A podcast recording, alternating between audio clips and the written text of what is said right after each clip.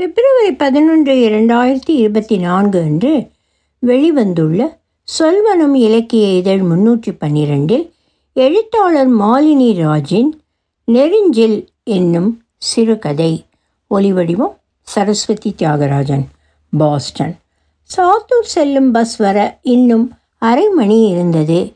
இந்த மத்தியான வெயிலில் கிளம்பியிருக்க வேண்டாமோ என்று தோன்றியது லீலி புஷ்பத்துக்கு. வீட்டில் அவளால் இருக்க முடியவில்லை. தன் தாய் வீட்டிற்கு வருவதென்றால் மகிழ்ச்சி அடையும் லீலியின் மனசு இன்று அங்கிருந்து கிளம்பிவிட்டதில் அத்தனை ஆசுவாசம் கொண்டிருந்தது. லீலி புஷ்பம் வேலை பார்க்கும் டயோசிஸ் பள்ளியின் உயர்நிலை வகுப்பில் ஒரு ஆசிரியை பணி நிரம்ப இருக்கின்றது. அதை எப்படியாவது லீலியின் தங்கை சிறிய புஷ்பத்திற்கு வாங்கிவிட வீட்டார் அனைவரும் முனைப்பாக இருந்தனர். சிறிய புஷ்பம் லீலியை விட ஐந்தாறு வயது இளையவள் மற்றொரு டயோசிஸ் பள்ளியிலேயே தற்காலிக ஆசிரியையாக கிட்டத்தட்ட பதினைந்து வருடம் வேலை பார்த்து கொண்டிருக்கிறாள். கொஞ்சம் முயன்றால் இந்த வேலை அவளுக்கு கிடைத்துவிடும். சிறிய புஷ்பமும் இந்த வேலைக்கு தகுதியானவள்தான். ஆனால் லீலிக்கு தான் மனசு அடித்து கொண்டது. பூர்வீக கிராமத்தில் கொஞ்சமாவது நிலம் இருக்க வேண்டும் என நினைத்து அண்ணனுக்காக ஒரு சிறிய தோட்டத்தை விட்டு வைத்திருந்தார். இவர்களின் அப்பா? அதையே தேவைப்பட்டால் மயிலாடி தோட்டத்தையே விற்றுவிடலாம் என அவர் கூறிய போது நாற்பது வயதாகியும் அரசு வேலை கிடைக்காவிட்டால் என்ன கொள்ளையா போகிறது? என்று பற்றி கொண்டு வந்தது லீலிக்கே. காலையிலிருந்தே குமரி கொண்டிருந்தாள். கிராமப்புற பள்ளிகளில் வேலை வாய்ப்பு வந்த போதெல்லாம் எப்படியாவது வேலை வாங்கி விட வேண்டும் என கண்ணீரோடு வந்து நிற்கும் சிறிய புஷ்பத்தை எதுக்கு இப்படி ஒரு கிராமத்துக்கு போய் வேலை பார்க்கணும் பாப்பா? அதான் கொழுந்த நல்ல வேலையில் இருக்காருல்ல. டவுன்லேயே போஸ்டிங் வரும். அப்போ தலையை கொடுத்தாவது முயற்சி பண்ணிடலாம் என்றும் அந்த ஊர் பிரசிடெண்ட் ரொம்ப மோசமானவராம்ல. எப்படி அங்கே போய் தங்க முடியும்? அவங்கிட்ட பேசினாலே பேர் கெட்டு போயிடுமா? வேண்டாம் பாப்பா என்று எதை எதையோ சொல்லி குடும்பத்தையும் சேர்த்து கொண்டு தவிர்த்து விடுவாள். லீலியும் அவள் கணவர் அருள்தாஸும் ஒரே பள்ளியில் பணியாற்றி வந்தனர். அருள்தாஸ் எல்லாரோடும் இணங்கி மாற்றலாகி வரும் குருவானவர்களை எல்லாம் அனுசரித்து சென்றதால் எந்த பணியிட மாற்றமும் இன்றி சாத்தூரிலேயே கடந்த பதினைந்து வருடங்களாக இருவரும் பணிபுரிந்து வந்தனர். லீலிக்கு எட்டாம் வகுப்பையும் அருள்தாஸுக்கு ஆறாம் வகுப்பையும் கொடுத்து விட்டால் கூட லீலி தலைமை ஆசிரியரிடம் சென்று கண்ணீர் விட்டு மாற்றி விடுவாள். எல்லாரிடமும் தன் கணவரை குறிப்பிடும் போதெல்லாம் நம்ம பெரிய சார்தான் சாத்தூரிலேயே பெரிய வீடு கட்டி பால் காய்ச்சி வைத்தபோது வந்திருந்த சிறிய புஷ்பத்தை எல்லாரிடமும் ஆசிரியராகவே பணியாற்றுவதாக அறிமுகப்படுத்திய போதும் தற்காலிக ஆசிரியை என்று எவரிடமும் சொல்லிக் கொள்ளவில்லை. சும்மா இரு பாப்பா எல்லார்கிட்டையும் வேலை இல்லைன்னு சொல்லாத. ஆள் ஆளுக்கு அறிவுரை சொல்ல வந்துடுவாங்க நமக்குள்ளேயே வச்சுக்கிட்டு வேலை தேடுவோம். யாராவது கேட்டால் ஆமாம் வேலை பார்க்குறேன். என்று மட்டும் சொல்லு. அடுத்த வார்த்தை அடுத்த கேள்விக்குத்தான் புரியுதா? என்றாள். நாலு பேருக்கு தெரிஞ்சாதானே ஏதாவது காலியிடம் வந்தால் சொல்லுவாங்க. என்ற தாயிடம் ஆமாம் அப்படியே வந்து சொல்லிட போகிறாங்க இவன் நிரந்தர பணியில் இல்லை என்று தெரிஞ்சா இனி எங்கிட்ட ஏதாவது போஸ்டிங் வந்தால் சொல்கிறத கூட நிறுத்திடுவாங்க என்று சொல்லி எரிந்து விழுந்தாள். லீலையின் அம்மாவுக்கு பிஎட் முடித்தும் சிறிய புஷ்பத்திற்கு இன்னும் நிரந்தர வேலை கிடைக்கவில்லை என்பதால் மிகவும் வருத்தம். அவர் பார்ப்போரிடம் எல்லாம் சொல்லி வைத்து விடுவார். முதல் பெண் என்பதால் லீலி புஷ்பத்திற்கு எப்போதுமே வீட்டில் உரிமைகளும் சீராட்டல்களும் அதிகம். இவள் பேச்சை பெரும்பாலும் குடும்பத்தினர் யாருமே தட்டுவதில்லை. ஆசிரியர் பயிற்சி முடித்து லீலி ஒரு கத்தோலிக்க பள்ளியில் பணியாற்றி கொண்டிருந்த போது திருமணம் நடந்தது. அருள்தாஸின் குடும்பம் பிஷப்பிற்கு கொஞ்சம் நெருக்கமாக இருந்ததால் எப்படியோ ஒரு கிராமப்புற பள்ளியில் லீலி புஷ்பத்திற்கு வேலையை பிடித்து விட்டனர். அதற்கு பின்பும் சில கிராமங்களுக்கு மாற்றலாகி சென்றிருந்தாள். அருள்தாஸும் வேறொரு கிராமப்புற பள்ளியில் இதே சாத்தூரில் வேலை பார்த்து வந்தார். அதனால் லீலிக்கு பிள்ளை பேர் முடிந்தவுடன் லீலியின் தாயும் கூடவே உடன் சென்று குழந்தையை பார்த்து கொள்ள சென்று விடுவார். அவர்கள் பால் மறந்த பின்பு நாசரத்துக்கே அழைத்து வந்து விடுவார். இப்படியாக லீலியின் இரண்டு பெண் குழந்தைகள் ரோஸும் ஜாஸும் வளர்ந்தது என்னவோ சிறிய புஷ்பத்தின் மடியில்தான். பிள்ளைகள் இருவருமே அம்மா என்று கூப்பிட்டது சிறிய புஷ்பத்தை தான் சிறிய புஷ்பம் திருநெல்வேலியிலேயே கல்லூரியும் பிறகு பிஎட்டும் படித்ததால் பிள்ளைகளை வளர்ப்பது எல்லோருக்கும் எளிதாக இருந்தது. சிறிய புஷ்பம் பிஎட் சேர்ந்த பொழுது லீலிக்கு பிடிக்கவில்லை. அவளையும் தான் பயின்ற ஆசிரியர் பயிற்சி வகுப்பில் சேர்த்துவிட தன் தந்தையை வற்புறுத்தினாள். பிஎஸ்சி படிச்சிட்டாமா பாப்பா? இனி பிஎஃப் பண்ணட்டும். நமக்கு மதிப்பு தானே. பெரிய மருமக மாதிரி அவளுக்கும் நல்ல மாப்பிள்ளை கிடைக்கும். அவங்களும் உங்களை மாதிரியே சேர்ந்து வேலை பார்த்துக்கிட்டு போகிறாங்க என்று அவர் அன்பாக சொல்லி மறுத்துவிட்டார். தானும் தன் கணவரும் தொடக்கப்பள்ளி ஆசிரியர்கள் தன் தங்கையும் அவள் கணவரும் மேல்நிலைப்பள்ளி ஆசிரியர்களா என்று எண்ணிய போது அப்போதே லீலிக்கு வயிற்றை பிசைந்தது. ஆனால் லீலி பயந்தவாறு இல்லாமல் சிறிய புஷ்பத்திற்கு ஒரு தனியார் கம்பெனியில் உதவி மேனேஜராக பணியாற்றி கொண்டிருந்த எட்வின் கணவராக அமைந்தார். நல்ல வீடு வாசல் என்று இருந்தாலும் சிறிய புஷ்பமும் எட்வினும் தங்களுக்கென்று தனியாக வாழ்க்கையை அமைத்துக்கொள்ள இயலவில்லை. பெரிய குடும்பம் தம்பி தங்கைகள் என்று எட்வினுக்கு பொறுப்புகள் அதிகம். சிறிய புஷ்பமும் தான் படித்த படிப்புக்கு எப்படியாவது வேலை கிடைக்கும் என்ற நம்பிக்கையில் பல பள்ளிகளில் வேலை பார்த்தாள். வீட்டையும் குடும்பத்தையும் சமாளித்து கொண்டு எப்படியாவது வேலைக்கு சென்று விடுவாள். சில சமயங்களில் வெறும் டியூஷன் எடுக்க மட்டும் கூட பள்ளிகளுக்கு சென்றிருக்கிறாள். இந்த தற்காலிக பணியில் கூட சீனியாரிட்டியை விடாதிருக்க ஒரு குழந்தை போதும் என்று மகள் டெய்ஸியோடு நிறுத்தி கொண்டாள். சிறிய புஷ்பம் லீலியின் வீட்டுக்கு வந்து தங்கும் போதெல்லாம் ஏன் வீட்டை இப்படி குப்பையாக வச்சிருக்க? என் மாமியார் தான் ஒரு பிளாஸ்டிக் கரண்டியை கூட வெளியில் போட விட மாட்டேங்குது. உனக்கு என்ன தனி சாம்ராஜ்யம் தானே. நல்ல சுத்தமாக அழகாக வைக்க வேண்டியது தானே என்று சொல்லி அலமாரிகள் அடுப்படி என அத்தனையையும் அடுக்கி அழகுபடுத்தி கொடுத்து விடுவாள். லீலி கூட பல சமயங்களில் பீரோவை அடுக்க மாய்ச்சல் பட்டு சிறிய புஷ்பம் வரும் வரை காத்திருப்பதுண்டு. சித்திக்கு தனி கொடுத்தனம் போய் இப்படியெல்லாம் வீட்டை வைத்திருக்க வேண்டும் என்று ஆசைடி. ஆனால் அவள் வாங்குற சம்பளத்துக்கு முடியாது இல்லையா? அதனால அவள் ஆசையை நம்ம வீட்டில் நிறைவேற்றிக்கட்டும் என்று ரோசிடமும் ஜாசிடமும் சொல்லும்போது சிறிய புஷ்பம் முகம் சுண்டி போவாள். ஆனால் பிள்ளைகளுக்கு சித்தி என்றால் இன்னொரு அம்மா. அவர்கள் உருகுவதை பார்க்கும் போதெல்லாம் லீலிக்கு எரிச்சல் வந்தாலும் காட்டிக்கொள்ள மாட்டாள். எத்தனையோ மடங்கு அதிக சம்பளம் சொத்து சுகம் என்று இருந்தாலும் லீலிக்கு ஏனோ சிறிய புஷ்பத்தின் முன் தான் ஒரு படி குறைந்து இருப்பதாகவே தோன்றும். ஏதோ ஒரு மினுக்கு தன்னிடம் இல்லாததாகவே மருகுவாள். கழுத்து நிறைய நகையுடன் தான் நிற்கும்போது கூட வெறும் நீலச்சங்கிலியும் தாலிக்கொடி மட்டும் அணிந்து வரும் தங்கைதான் நாகரீக யுவதியாக லீலையின் கண்களுக்கு தெரிவாள். ஏம்மா போகிறது ஞானஸ்தான வீட்டுக்கு? அதுக்கே இவ்வளவு நகை போட்டுட்டு வர்றீங்க? சித்திமாவை பாருங்க எப்படி சிம்பிளாக வராங்க என்று ரோஸ் சொல்லும்போது மனதில் குறுகி போனாலும் ஏய் ரெண்டு பொம்பளை பிள்ளை வச்சுருக்கேன். இப்படி போனாதான் லீலி பிள்ளைகளுக்கு நல்லா செய்வான்னு நினச்சி பொண்ணு கேட்டு வருவாங்க. அவளுக்கு என்ன ஒத்த பொண்ணு? எதுவும் இல்லாட்டினாலும் இருக்கிற வீடு டைசிக்கு தானே எல்லாருக்கும் தெரியும். வரவும் வருவான். நீங்கள் சும்மா வாயை மூடிட்டு இருக்கணும். பார்த்துக்கோங்க என்று வாயை அடைத்து விடுவாள். பிறர் வாயை அடைத்து விட்டாலும் எப்போதோ தைத்த நெறிஞ்சிலாய் கண்ணுக்கு தெரியாத ஒரு முள் எப்போதும் அறுத்து கொண்டே இருக்கும் லீலியை.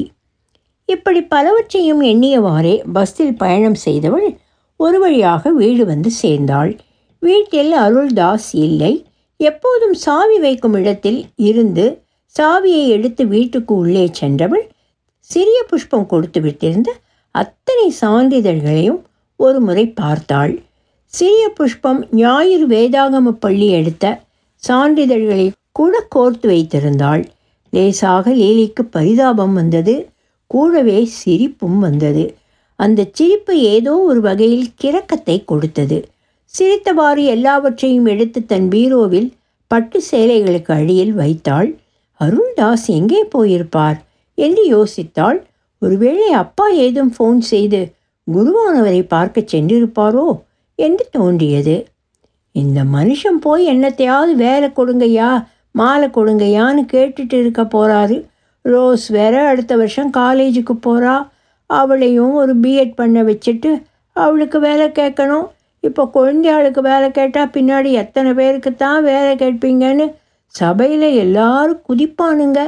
அவ அவ பாடு அவ அவ அவளுக்கு. என்று உறக்க முழுமுழுத்தவாறு வீட்டை பூட்டிவிட்டு சர்ச்சை நோக்கி நடந்தாள். அங்கும் எங்கும் அருள்தாஸை காணாமல் வீடு திரும்பினாள். வீட்டு வாசலில் அருள்தாஸ் நின்று கொண்டிருந்தார் என்ன சர்ச்சுக்கு போயிருந்தியாக்கும்? என்று கேட்டார் அருள்தாஸ். ஐயரை பாத்தியா? ஆமாம் நீங்கள் எங்கே போயிருந்தீங்க? என்று கேட்டாள் எரிச்சலுடன். மாமா ஃபோன் போட்டிருந்தாங்க. அதான் நீ வரத்துக்குள்ள ஐயரை ஒரு எட்டு பார்த்துட்டு வந்துடலான்னு போனேன். அவர் ஏதோ வீடு சந்திப்புக்கு போயிருக்கிறதா கோயில் குட்டியார் சொன்னார். இப்போ கிடைச்சாரா என்ன? என்று கேட்டார் அருள்தாஸ். பார்த்தேன். எல்லா கடிதத்தையும் கொடுத்தாச்சு. பிஷப் ஆஃபீஸிலிருந்து இன்டர்வியூக்கு அழைப்பு வந்தால் கண்டிப்பாக செஞ்சுருவோம்னு சொல்லியிருக்கார். முதல்ல இன்டர்வியூ கார்டு வரட்டும். அப்புறம் எல்லாரையும் பார்த்து பேசிக்குவோம். நீங்கள் போய் தொண தொணக்காதீங்க. அவரே ஒரு முசுட்டு பிறவி அப்புறம் எனக்கு ஒன்றுமே தெரியாது. எதுவும் கைக்கு வரலன்னு விடுவார் பார்த்துக்கிடுங்க. காரியத்தை கெடுத்துடாதீங்க அது போதும். முதல்ல அப்பாவுக்கு ஒரு ஃபோனை போட்டு ரெண்டு பேரும் போய் ஐயரை பார்த்துட்டு வந்தோன்னு சொல்லிடுங்க. அவங்களுக்கும் சமாதானமாக இருக்கும். கிடந்து மனசை அடிச்சிட்டு கிடப்பாக. என்று பல்லை கடித்தவாறு கூறியபடி லீலி அருள்தாஸை கடந்து வீட்டுக்கு சென்றாள். எப்படியும் வேலை எடுத்துருவோம் லீலி. நீ ஒன்றும் கவலைப்படாத. கார்டு எப்படியும் வந்துடும் வரட்டும் பார்த்துக்கிடுவோமா? என்று சொல்லியவாறே அருள்தாஸ் லீலியை பின்தொடர்ந்து உள்ளே சென்றவர் தொலைபேசியை எடுத்தார். சிறிய புஷ்பத்துக்கு இன்டர்வியூ கார்டு வரவே இல்லை. மற்றவர்களுக்கு வந்ததை அறிந்த அருள்தாஸ் லீலியிடம் கேட்டார். லீலி சிறிய புஷ்பத்திடம் கேளு. கார்டு கிடச்சிதானு அவளே ஃபோன் போடட்டும். வந்தால் தான் சொல்லுவாள்ல. என்றாள். எல்லாருக்கும் நேத்தே கிடச்சிடுச்சு. திருநெல்வேலியிலிருந்து பாளையங்கோட்டை போக மணிக்கணக்கு போதாதாக்கும் என்று சற்று எரிச்சலுடன் கேட்டார். ஒரே ஊருங்கிறதால லேட்டாக அனுப்புவாங்களா இருக்கும் நாளைக்கு பாப்பாட்டிருந்து ஃபோன் வரல நாம் ஃபோன் போடுவோம் என்றாள்.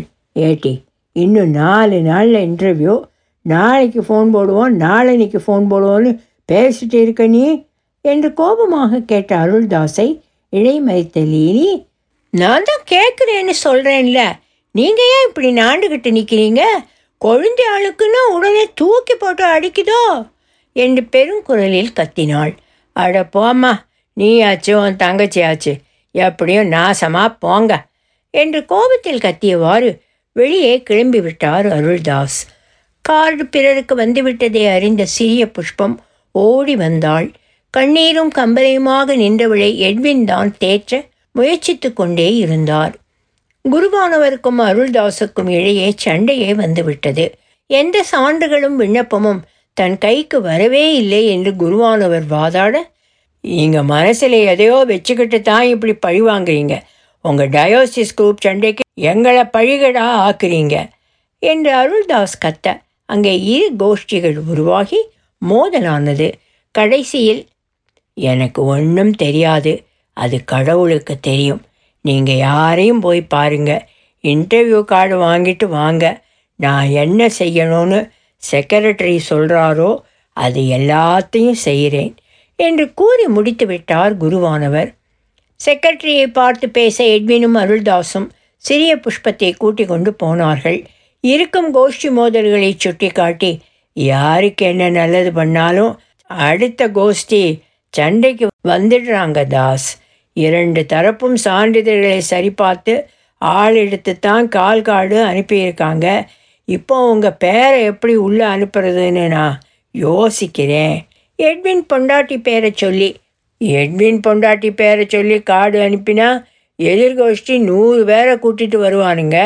பிஷப்பை வேணா போய் பாருங்க. என்று சொல்லிவிட்டார் செக்ரட்டரி. சிறிய புஷ்பம் அழுது அழுது முகம் வீங்கி போய் உட்கார்ந்து இருந்தாள். அன்று மாலையே அருள்தாசும் எட்வினும் சில முக்கியஸ்தர்களை கூட்டிக் கொண்டு பிஷப்பை பார்க்க சென்றிருந்தனர். வீட்டில் அம்மா சற்று கண்ணசந்திருந்த வேளையில் சிறிய புஷ்பத்திடம் லீலி மிகவும் வருத்தமான குரலில் ஏன் பாப்பா கடவுளுக்கு சித்தம் இல்லைன்னு விட்டுட வேண்டியதுதானே? ஏன் இப்படி கடந்து போராடுற? என்றாள். அத்தான் ஃபோன் போட்டு சர்டிஃபிகேட் கொடுத்தாச்சு கால் வந்ததும் பார்த்துக்கலாம்னு சொன்னதில் இருந்து ஒவ்வொரு நிமிஷமும் எதிர்பார்த்துட்டு இருக்கேன்க்கா. என்னால் தாங்க முடியல. இந்த வேலை கிடைக்கலன்னா எனக்கு இனி கவர்மெண்ட் வேலையே கிடைக்காதுக்கா. என்று விம்மி விம்மி அழுதாள். அத்தானையும் போட்டு இவ்வளோ கஷ்டப்படுத்துறிய பிள்ளை. நாளைக்கு ரோஸ் படித்து முடிச்சிட்டானா? அவளுக்கும் போய் நிற்கணும் இப்படி எத்தனை பேருக்கு தான் போய் நிற்பார் அந்த மனுஷன்? திருப்தியாக இருப்பாப்பா அதான் பெரிய சொத்து என்று முகத்தில் பெரும் எரிச்சலை காட்டி கூறினாள் லீலி. அழுது கொண்டிருந்த சிறிய புஷ்பம் மெதுவாக அழுகையை நிறுத்தினாள். எட்வின் வந்து கார்டு வராது அடுத்த முறை பார்க்கலாம் என்று பிஷப் சொல்லியது தெரிந்த பின்பும் சிறிய புஷ்பம் அழவில்லை. மிகுந்த மனக்கஷ்டத்தில் இருந்த எட்வின் லீலியின் பலத்த உபச்சரிப்புகளை மறுத்துவிட்டார். சிறிய புஷ்பமும் வேண்டாங்க்கா கிளம்புறோம் என்று கிளம்பிவிட்டாள். அவர்களின் அம்மாதான் அழுது கொண்டிருந்தார். அவளே கவலைப்படாமல் ஜம்முன்னு கிளம்பிட்டா நீங்கள் ஏன் உட்காந்து புலம்பிட்டு இருக்கீங்க சாப்பிட்டு படுங்க என்றாள் லீலி. ஏம்மா பாப்பாம்மா எவ்வளவு அழுக அழுதாக. நீங்கள் என்னடாண்ணா அவங்க கவலையே படலைங்க மாதிரி பேசுறீங்க? என்றாள் ரோஸ். ஆமாம் உங்கள் பாப்பா அம்மாவுக்கு அழைச்சொல்லியா தரணும்? என்று சொல்லியவாறு அடுத்த நாள் பள்ளிக்கு ஆயத்தமாக புடவையை எடுத்து வைக்கத் தொடங்கினாள் லீலி. சிறிய புஷ்பம் ஒரு சில மாதங்களில் தான் பார்த்து கொண்டிருந்த டயோசிஸ் பள்ளி தற்காலிக வேலையை விட்டுவிட்டு பாளையங்கோட்டையிலேயே ஒரு பெரிய தனியார் பள்ளியில் சேர்ந்து வேலை பார்க்க தொடங்கினாள். அத்தனை பிரபலமான பள்ளியில் வேலை கிடைத்ததே பெரிய விஷயம். அதனால் சிறிய புஷ்பம் மிகவும் மனநிறைவோடு அந்த பள்ளியில் சேர்ந்தாள். எப்பல எதுக்கு வேலையை விட்ட? அடுத்த வருஷம் எப்படியாவது வேலையை எடுத்துடணும்னு இன்னைக்கு கூட அத்தான் சொல்லிட்டு இருந்தாக. நேரம் கைகூடி வரும்போது இப்படி பண்ணுறியப்ல அந்த ஐயரை சொல்லணும். இப்படி ஒரு மனுஷனுக்கு அங்கி தேவையா? போதும்க்கா அவரை ஏன் குறை சொல்கிற போய் பார்த்தா அன்னைக்கும் பதவி போய்த்தான் பேசினார். குலையன் கரிசல் அசனத்தில் பார்த்தப்போ ப்ரேயர் பண்ணார். மைக்கேல்ஸில் வேலை கிடைக்கிறதுன்னா சும்மாவா? சந்தோஷமாக இருக்கேன் என்றவள் சில நிமிடங்களிலேயே ஃபோனை வைத்து விட்டாள். லீலியை சந்திப்பது பெரும்பாலும் குறைந்து போயிற்று. அப்படியே எங்காவது சந்தித்தாலும் முன்போல சிறிய புஷ்பம் லீலியிடம் தனக்கு வேலை இல்லை என்று குறைப்பட்டு கொள்வதே இல்லை. எந்த நிகழ்ச்சியில் பார்த்தாலும் முன்பை விட அதிகம் மிழுக்கோடு காணப்பட்ட சிறிய புஷ்பத்தை கண்டு லீலி மேலும் குறுகி போனாள். சொந்தங்கள் அனைவரும் சிறிய புஷ்பம் ஏதோ ஆக்ஸ்போர்டு யூனிவர்சிட்டியில் வேலை பார்ப்பது போல் நடத்த ஆரம்பித்தனர். யாரும் கோவில் பள்ளிக்கூடத்தில் பிள்ளைக்கு இடம் வேண்டுமென்று லீலியிடம் வந்ததே இல்லை. இப்பொழுதெல்லாம் லீலி ஒவ்வொரு வருட தொடக்கத்திலும் பள்ளிக்கு பிள்ளைகளை சேர்க்க வீடுகளுக்கு சென்று கேட்கும் போதெல்லாம் நினைத்து கொள்வாள். பேசாமல் சிறிய புஷ்பத்தையும் இந்த பள்ளியிலேயே சேர்த்து விட்டிருக்கலாம் என்று. எப்பொழுதுமே உறுத்தி கொண்டிருந்த நெருஞ்சில் இப்பொழுது கோபத்தோடு அதிகமாக குத்தத் தொடங்கியிருந்தது லீலியை. ஒலி வடிவம் சரஸ்வதி தியாகராஜன் பாஸ்டன்.